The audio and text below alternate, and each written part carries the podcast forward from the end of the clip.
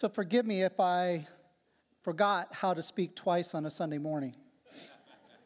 It's uh, been a long time, but uh, I, I think it'll come back pretty quickly. It's also been interesting, you know, when you speak to a camera and there's nobody in this room, you know, it's, it's hard to know where to put your eyes. I mean, you, so you just kind of look and, and we, any of the people that were here in our worship team and tech crew, we just made sure they sat up in the stadium seating over the last few months and kept the floor empty because the natural tendency is to look at the floor. And if you are at home or watching and you're seeing, why is he looking at the floor? Who's there? And, uh, and so it's just been a little interesting. So we've not had anybody sitting on the main floor uh, for the last three months. We've only had about 20 people here each week uh, until this last week where we had the leadership community here preparing for today.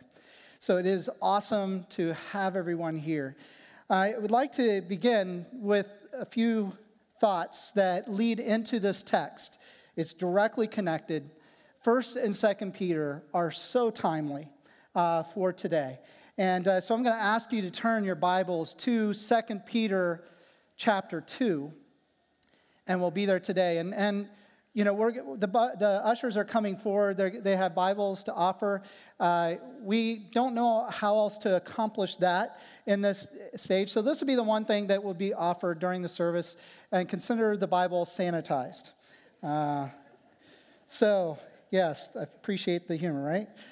So, let me begin by offering some thoughts that connect to today's text. Because we have been stuck at home, sheltering in place, away from each other. Conspiracy theories find fertile ground to run rampant. Many of you have heard the term pandemic. Many of you have read that the Antichrist has designed the vaccines. Some of you have heard the Antichrist has arrived and it may be a governor of a particular state. I'm not saying which, just saying. Antifa is a term I had not heard until about three weeks ago. Social conspiracies are aplenty. Some of these theorists that are out there that you can read now will also claim to be Bible teachers, spiritual authority figures. And they make claims that are based on their own personal perception or view and lack basis in the Word of God. One of the negatives that has happened because we haven't gathered together as a church is that we're, because we're left to ourselves, there isn't that opportunity to temper each other in our perceptions and in our practices and in our spirit. When the writer of Hebrews said in Hebrews chapter 10, it is not good to give up meeting together as some are in the habit of doing. Maybe you, like me, have ran into people who claim to be Christian, are not afraid to say they're Christian, but would also acknowledge they haven't been in a church or worshiping with a church for years. And it doesn't take long when you have conversations with people like that that you discover that their views are quite extreme. Why? It's because when left to yourself, you're left to your own extremes. There's no check, there's no accountability, there's no balancing of your view. So, therefore, you're left to your own personal extremes. And I might add, because we have been separated, that it's easy when we run into each other to discern the substance of your devotions. Now, when I say devotions, I mean your time of meditation and receiving. Because it doesn't take much to figure that out, because when I just prick just a little bit in a conversation with someone, and what spews out is anger and frustration and, and this theory and that idea, then I can tell what is the source of your devotion. Again, when left to ourselves, we run to the extreme. You see, what happens is, is that people will begin to look for something that draws or justifies what they're feeling. And then they don't fact check or they just blindly start following, but because we're not with each other, we're left to follow with nobody saying, Hey, did you not know that in the Word of God it says this? Or did you not know that person has this history? So, what's happened is with this approach to our lives being separated, our spirits have been hindered, our perspectives have been compromised. And we become, as a result, adversarial to any type of authority, including spiritual. People are clamoring for a message, even if it is the wrong one, to justify one's emotions and desire to express rage. Let me be abundantly clear. The most important message that should come from our mouths, if you claim to be a follower of Jesus Christ, is the gospel itself. The gospel teaches us that we are all sinners in need of the grace of God, and that we are all called to be part of God's rescuing of others. The gospel centered life is God focused, others elevated, and self emptying. When stirred up by false teaching, we become rights centered, righteously indignant, and spiritually judgmental. Now, you might be thinking, ouch, you're stepping on my toes. Well, let me tell you, I'm stepping on my own. There are times where we're all susceptible to this. But the gospel centered life is God focused, it is elevating others above ourselves, and it is self emptying. A right centered, a righteously indignant spirit, and a spiritual judgment upon others is nothing short of being part of the enemy's ploy. Peter is writing his epistle in a similar context to a young church, mostly new believers, who were vulnerable to whimsical teaching. False teaching, you see, can enter into a church and divide it. It can also divide families. The early church had reason to be fearful and likely felt like they had few allies to rely upon. So they were prone to looking for an inspirational leader who would assuage their sense of vulnerability. It is why Peter concludes his words to be kept for all ages of the church, concludes with a warning about false teachers. And I might add, Paul did the same. In his conclusion of his epistles, you'll see the same thing warnings about false teachers. You'll see John conclude in his final and third epistle that was small. You'll see the same thing a concern for false teachers. The book of Revelation ends with talking about all the false teachings that will go on during the end times, and then concludes with the glory of the return of Christ establishing his kingdom. So, if the apostles' final words for the future church was all consistently focused in on the fact that there will be false teachers who will come, we should be leaning in, taking notice, because we are the church yet to come. We're the church of the present. And they were writing these messages for those who were far off. So we should receive from them with great caution and with open hearts so before we open the word and read it today out of 2 Peter 2, let's pray for our hearts to receive. Father, we all came into this room with a lot of things emotions of excitement that we can finally be together. There's emotions of frustration because maybe they're not well enough to come yet. Some are coming with a lot of judgment in their hearts. Some of us are coming with fear for the future because maybe they've lost so much of their income and resources.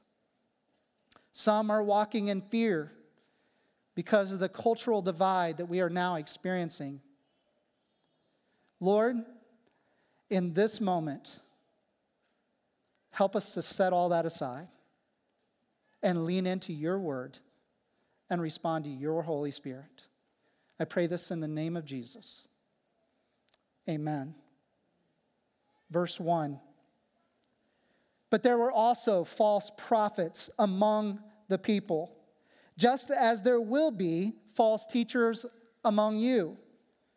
They will secretly introduce destructive heresies, even denying the sovereign Lord who bought them, bringing swift destruction on themselves. Many will follow their depraved conduct and will, and will bring the way of truth into disrepute. In their greed, these teachers will exploit you with fabricated stories. Their condemnation has long been hanging over them, and their destruction has not been sleeping. Let me stop there before continuing in the text.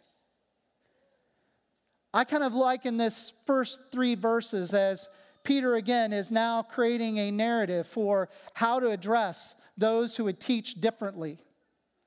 And so he's bringing this up and he's talking about what are the common tactics of the false prophet and the false teacher. Keep in mind, it says at the beginning of verse 1 that as the prophets of old, there were prophets that were false, as there will be now and going forward, false teachers. So this is not a new dynamic. It has been going on since the beginning of the biblical narrative. We see that where there is truth, there is also a false message. Now, what I think is important as we look at these texts is that in these first three verses, what Peter is highlighting is the common tactics that Satan has used from the beginning. It is not a new enemy. The false teachers have changed names and faces, and, and they're using different parables and different narratives, but the same powerful source is behind them that existed a thousand years ago and 3,000 years ago. And that is the demonic power and influence of Satan himself. And therefore, common strategies that were used in antiquity are now used today. What are they? In verse 1, it says that these teachers that will come will come from among you. So, in other words, they're among us. They are infiltrating us as a church. Therefore, what the common tactic is here that the enemy knows is very effective is divide from within. Divide from within. If you want to accomplish something significant and destroying a household, so your own personal family or household, the church of God, divide from within. Create division. That's why in the book of First Corinthians, Paul takes great time talking about how to handle a divisive person. So the enemy will use the tactic of starting from within us, within our community, to divide us. It is also true that their tactic is that how they divide us is they mix the truth with a lie. They hijack the truth. You see, in the text, it says this idea that they introduce, secretly introduce destructive heresies. That secretly introduced uh, two words there come from one single Greek word, which is pareisago. Pareisago means to come alongside or to bring alongside or infiltrate. In other words, the, the, the picture it's trying to describe is if the truth is a lie, this false teacher is trying to hijack that truth by attaching to it. It comes alongside it to compromise it, to infiltrate it. So it's an attachment like a parasite onto the truth to destroy that which is true by contaminating it slowly. There's so many analogies we can use here of where something attaches to that which is good. Almost every disease we know starts with the unseen. You can't see it, and it attaches itself to a healthy body. And then that healthy body begins over time showing symptoms. And then ultimately, sometimes before it's too, when it's too late, you see that the symptoms have become that healthy body. So also, the enemy wishes to hijack the truth of the gospel by attaching itself, slightly misguiding it along the way, and then getting more bold as it goes along. And eventually, it destroys and divides from within.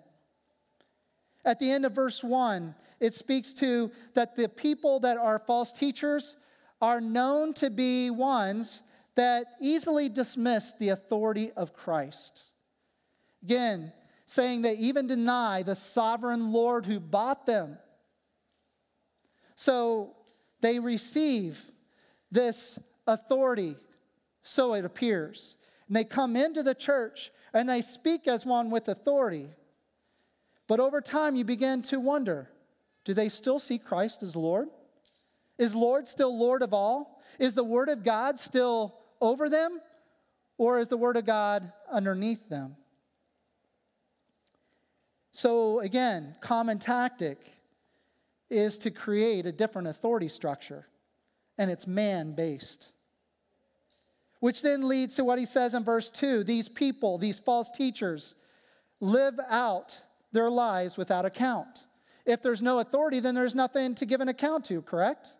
And so it describes that the, the typical areas where they begin to show their true fruit, their true colors, is their depraved conduct. Now, again, in the Greek, all that word is is sensuality. And sensuality means that there are no moral boundaries within sexuality. So you can begin to sniff out the tactic of the enemy by figuring out do they see moral grounds within sexuality, or is it just easily dismissed? Again, common tactic. Why?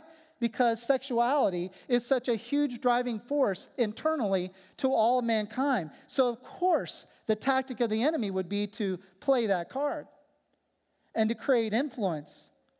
And it's very appealing if there is no moral grounds within sexuality. And then the final thing he says in these first three verses that is about common tactics of the enemy is that you'll see in the Old Testament and New Testament that there is fabricated stories. They tell stories of things that happen that might have elements of truth, but they change the elements of the truth into something more grand and begin to massage the edges of them to form it into their own opinion. So, again, a very common tactic of the enemy is to take a true story and to begin to change the truth of it, manipulate it. But he ends verse 3 with that statement their condemnation, in other words, the false prophet, the false teacher, their condemnation has long been hanging over them, and their destruction has not been sleeping. You are going to now discover as we go into the next several verses that Peter is making sure you understand the teacher will be held into account. There is going to be great judgment for the teacher, which is why I don't relish standing before you right now. If God said, have this other person get up here right now and teach it, I would walk off the stage with a smile on my face. Thank you. Because it says in James, God holds the teacher into higher account. Why? Because they can manipulate and divide a church. Which is why we make sure that as we teach here, that you have every possible opportunity to have the Word of God in your lap. Whether by an app on your phone or tablet or this Bible you walked in with, and if you don't have either, we'll provide you one. Because we believe every teacher who comes up, up here is under the authority of Christ and the Word of God. Now, the judgment is spoken of in these next few verses. Verse 4, Peter speaks, he says, For if God did not spare angels when they sinned, but sent them to hell, putting them in chains of darkness to be held for judgment. If he brought the flood on its ungodly people, but protected Noah, a preacher of righteousness, and seven others, if God had also then condemned the cities of Sodom and Gomorrah by burning them to ashes and made them an example of what is going to happen to the ungodly, and if he also then rescued Lot, a righteous man who was distressed by the depraved conduct of the lawless, for the righteous man living among them day after day was tormented by the righteous soul in his righteous soul by the lawless deeds he saw and heard. If this is all so, then the Lord knows how to rescue the godly from trials and to hold the unrighteous for punishment on the day of judgment. Peter is giving a warning and an encouraging word woven together. He draws from the furthest parts in history when he speaks of the angels that had fallen from grace, not grace, but fallen from heaven. So there was a third of the angels that followed after Satan, which means two thirds stayed with the Lord, which should tell you something. If God is the ultimate power and authority, plus he has two thirds of the angelic realm, why do we operate as if we're on the losing side sometimes? We outnumber the enemy and we have the Creator God on our side. That should be an encouragement and should have warranted an amen from somebody here in this room. You see, the Lord is mighty in power. And before he created mankind, there was a fall from heaven where a third of the angelic realm followed after Satan himself. And there, God put them into punishment. He created hell for Satan and his demons. Then mankind fell. And then you have the potential for those who are not under the grace of Christ to live in eternity with Satan and his demons. So, therefore, there is a grace we're under now that if you are held into account, but prior to that, the angels were merely judged one time. You fall after Satan, your end game is hell itself. If God did not spare the angels from eternal judgment, would he ever spare someone who leads people astray from that same judgment? The next thing he draws from history is Noah. It's a little further into Genesis. At that point in time, God had had enough with all of mankind. He spared Noah and seven others, eight people in all, and judged the rest. And they joined the angels in judgment. Then he moves forward and speaks of Sodom and Gomorrah. Now you're in the time of the patriarchs. And there too, they were so morally bankrupt, God did not withhold his wrath. And he judged them, but he also rescued. What Peter is pointing out is that judgment will become those who are evil, and rescue will come to those who receive grace. That storyline is not lost today.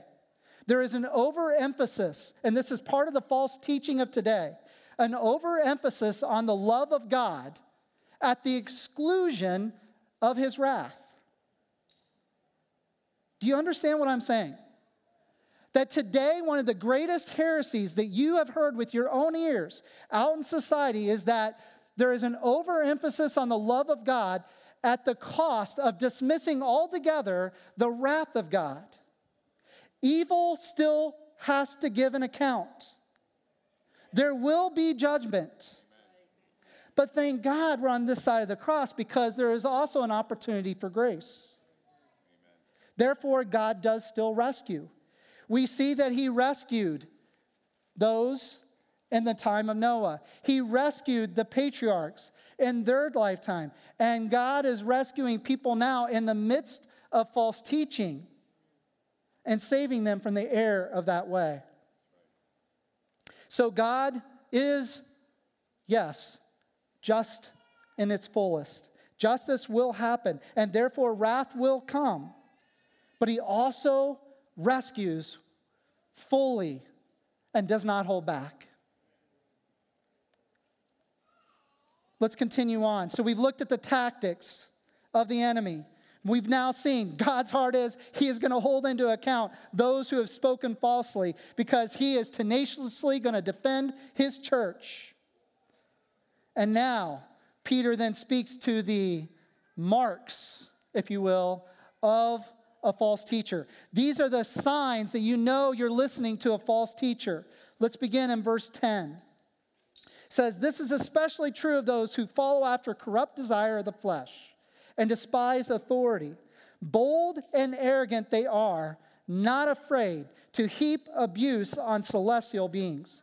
Yet even angels, although they are stronger and more powerful, do not heap abuse on such beings when bringing judgment on them from the Lord. But these people blaspheme in matters they do not understand. They are unreasoning animals, creatures of instinct, born only to be caught and destroyed. And like animals, they too will perish. They will be paid back with harm for the harm they have done. Their idea of pleasure is to carouse in broad daylight. They are blots and blemishes, reveling in their pleasures while they feast with you. With eyes full of adultery, they never stop sinning. They seduce the unstable. They are experts in greed, an accursed blood brood. They have left the straight way and wandered off to follow the way of Balaam, son of Bezer, who loved the wages of wickedness. But he was rebuked for his wrongdoing by a donkey, an animal without speech, who spoke with a human voice and restrained the prophet's madness. These people are springs without water, mists driven by a storm. Blackest darkness is reserved for them. For they mouth empty, boastful words. And by appealing to the lustful desires of the flesh, they entice people who are just escaping from those who live in error. They promise them freedom while they themselves are slaves of depravity. For people are slaves to whatever has mastered them. If they have escaped the corruption of the world by knowing our Lord and Savior Jesus Christ and are again entangled in it and are overcome, they are worse off at the end than they were at the beginning. It would have been better for them to have not known the way of righteousness than to have known it, and then to turn their backs on the sacred command that was passed on to them. Of them, the Proverbs are true. A, a dog returns to its vomit, and a sow that is washed returns to her wallowing in the mud. I'm catching my breath. Peter just went off on the marks of a false teacher. He begins with, in verse 10, a statement that calls them bold and arrogant. In the Greek, that's the English words, but in the Greek, it refers to a reckless adventurer. Or, and that's the term bold, and arrogant as being one who is self willed. So think about it a reckless adventurer who is driven by his own personal will. Bad combination. Very bad combination.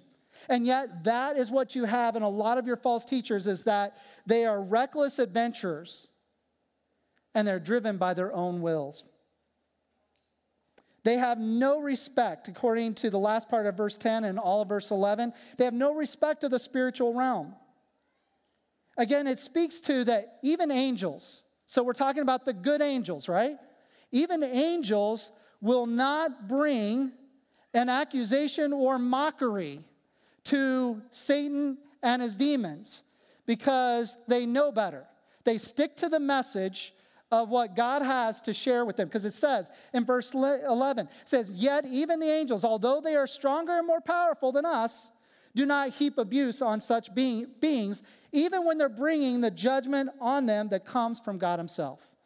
So, in other words, they stay with the mission of bringing judgment to the demon and to Satan himself, but they do not stick around to taunt or mock.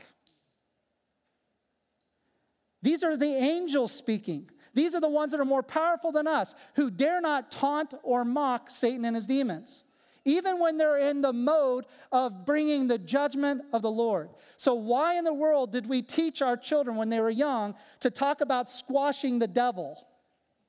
There is a childhood song we taught in Sunday school to squash the devil like we would kill a bee under our foot. That's taunting, and that is not wise. Satan is a powerful being. And yes, his judgment is coming. But we don't dare taunt or mock. We stick to being in the name of Jesus. And we speak by the authority of the name of Jesus. But we do not mock and we do not taunt the enemy. You would be doing so ignorantly and foolishly. So a false teacher is very prone to mocking the enemy. They also, according to verse 13 and 14, do not see much problem within, with a sinful life. In fact, nothing changes. They, they license much. They license much.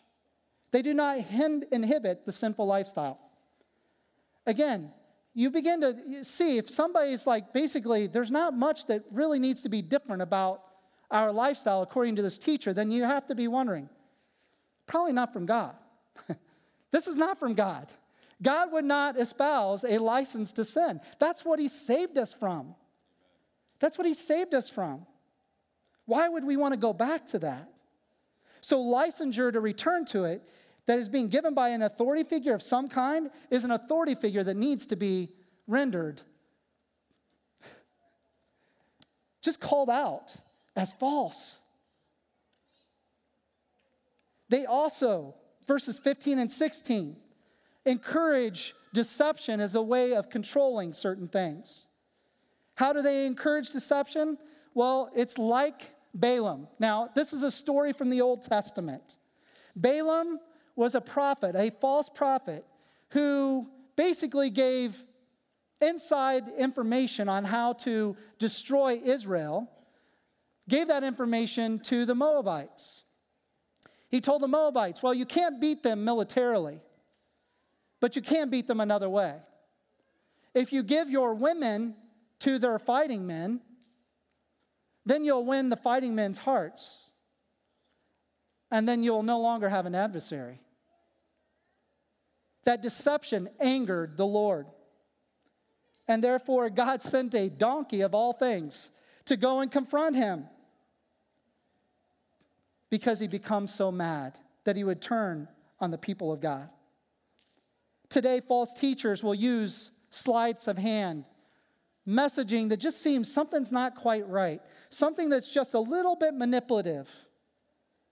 Anything that is not full bore truth, that has a deceiving tone to it or a deceiving approach, is not of God.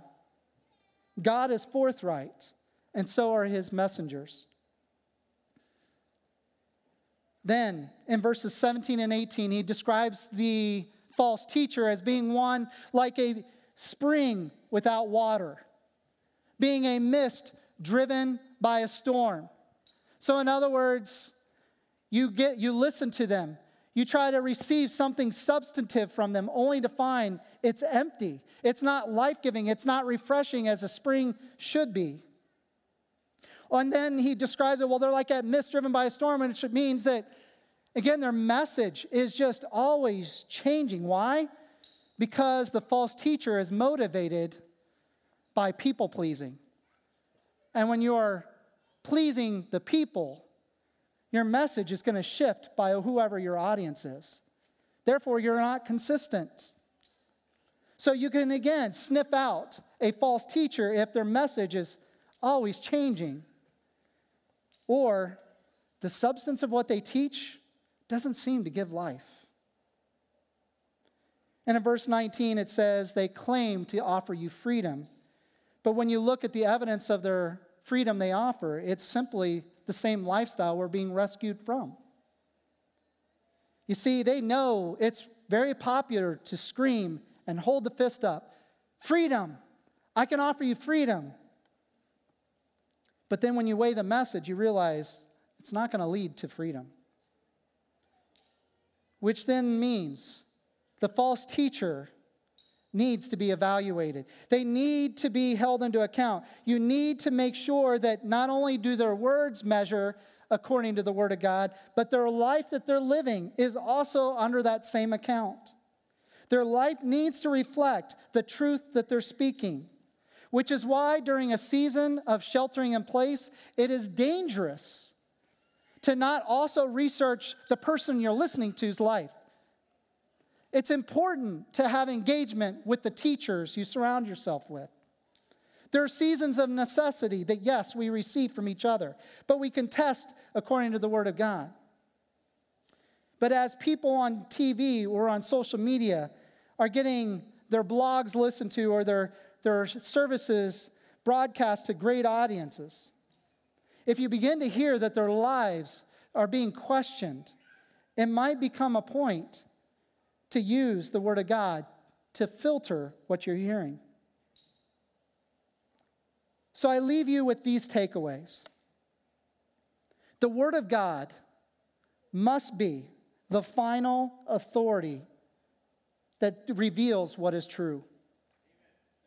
And the Spirit of God, who is given to us upon belief, it says that when you have given your life to Jesus Christ and His grace rescues you. He then gives you the Holy Spirit, whose role is to lead you into all truth. And He will never lead you away from the Word of truth. So, the Word of God is our final authority, and the Spirit helps us interpret it accurately. Secondly, the messengers are the true messengers are revealed in both word and deed. It's not a good thing if you say, Well, I like what they say, but I don't like how they live. That's a dangerous phrase. True messengers are revealed both in word and deed. Thirdly, we are called to test what we hear. If you call yourself a follower of Jesus Christ, and I hope you do, then you know it's a responsible thing that we're called to do according to 1 Thessalonians chapter 5 where it says this do not quench the spirit. Do not treat prophecies with contempt but test them all. But test them all and hold on to them what is good and reject anything that is evil. Let me tell you as somebody who regularly hears from people because people want to share with me what they're thinking. And, and I'm sure in many cases they're hoping to test it and find out, like, are they thinking correctly? Other times they're coming with a word that they think is going to correct me and help me. Sometimes they do it with a good spirit, and other times they do it very destructively. My calling isn't to dismiss as soon as they come with a bad attitude. My calling is to test the substance of their message and then dismiss that which was spoken under a false pretense, but to hold on to that which is filtered by the Word of God as being true. It's not an easy journey, but it's a must to avoid being led astray. The gospel is important. It is the center of our message. And that message is we're all sinners in need of the grace of God. And without the work of Christ on the cross, we would have no hope. But because of the cross of Christ and his resurrection, we have hope. And that is, should be our message. Which is where I want to leave as a final charge to you. It's so important right now that the gospel is heard by people. Not our frustrations, not our anger, not our fears, but the gospel. So I have a challenge for this week that I'd like to ask of you. That the majority of your time in receiving information this week be from the Word of God, and everything else being less. So basically, what I just said is 51% of what you read this week, let it be from the Word of God and 49% other. And then at the end of this week, test your own heart. Has your spirit changed? Has your perspective changed? Has your will and motive changed? I've lowered the threshold pretty low because I'm asking for 51%. But I believe with 51%, you'll discover the change. We need the Spirit of truth, revealing the word of truth. And if we're not in the word, we're left to the whims of teaching from the extremes. Let's pray. Father God,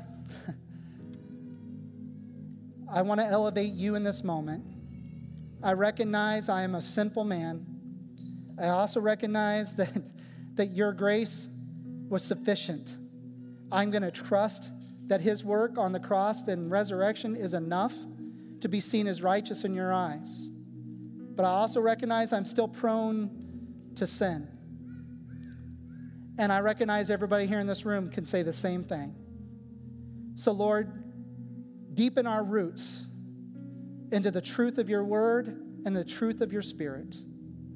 Transform us, and may our message that comes from our mouths and the actions of our body be more life giving rather than life sucking. May what we say be a breath of fresh air. And as, actually, Lord, may it then provide an opportunity for somebody to experience Jesus Christ afresh and anew. In your name I pray, Jesus. Amen. As Tony said, there are so many distractions that can pull at our hearts, uh, that can get in the way of the words that we sang earlier this morning. Declaring that my heart will sing no other name. it's so easy for different distractions or idols or comforts to creep in and sneak into that spot in our hearts where Jesus is supposed to be enthroned above all things. When that happens, we have to commit to these words, to get rid of those things, to throw off what hinders us, all the distractions, and focus just on the name of Jesus. So I want to invite you to stand with us as we sing, as we make this our prayer as we commit to this, to get rid of the distractions, get rid of whatever it is that stands in between us and our God. Sing these words.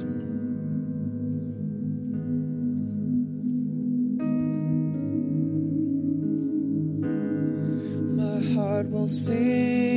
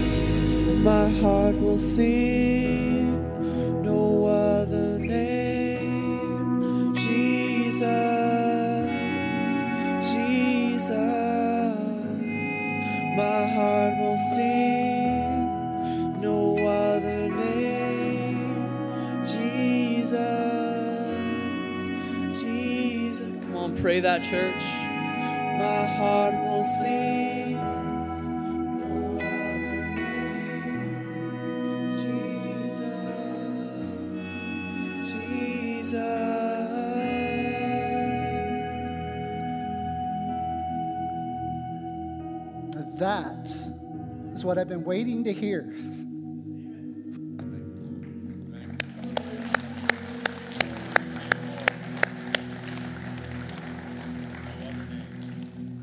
So, as part of your 51%, and hopefully you go higher than that, as part of your 51%, I would encourage you to study the passage in Galatians chapter 5. And what I would like you to do is to write a set of questions that you can use to determine or discern if the message or messenger you are listening to is true. That text is known as being a text that includes the fruits of the Spirit peace, love, joy, goodness, kindness, patience, faithfulness, gentleness, and self control. But it also includes the things that are of the flesh. And it gives you several things that I believe you can build a set of questions. It will help you discern whether or not you're listening to a true teacher or a true message. I gave you an example of how to do that when I did one of my weekly videos about four weeks ago out of the passage of 1 Corinthians 10. Giving you questions you can ask based on that text on how to discern what to do when the scripture is not speaking to that issue directly. So it's a gray situation, but yet knowing what is the right thing to do in the eyes of God. So, too, false teachers are going to come, and I'm not going to be there or an elder may not be there, or a mentor may not be there. So, in that moment, be armed with the Word of God, having a set of questions you know from Scripture that you can then ask Is this somebody I should listen to? Having said that, armed with the gospel, go out of these doors filled with the Spirit of God, knowing the Spirit of truth will guide you into all things, and be what the world so desperately needs a light that is like a city on a hill that cannot be hidden. That is what Jesus asked us to be. And if you don't know Jesus, talk to me. Talk to somebody that's here that maybe you came with. We want to introduce you to who can change your life. So, in the name of Jesus Christ, be blessed. Walk with a smile on your face, not fear, but armed with the best message of all time. Amen. You are dismissed.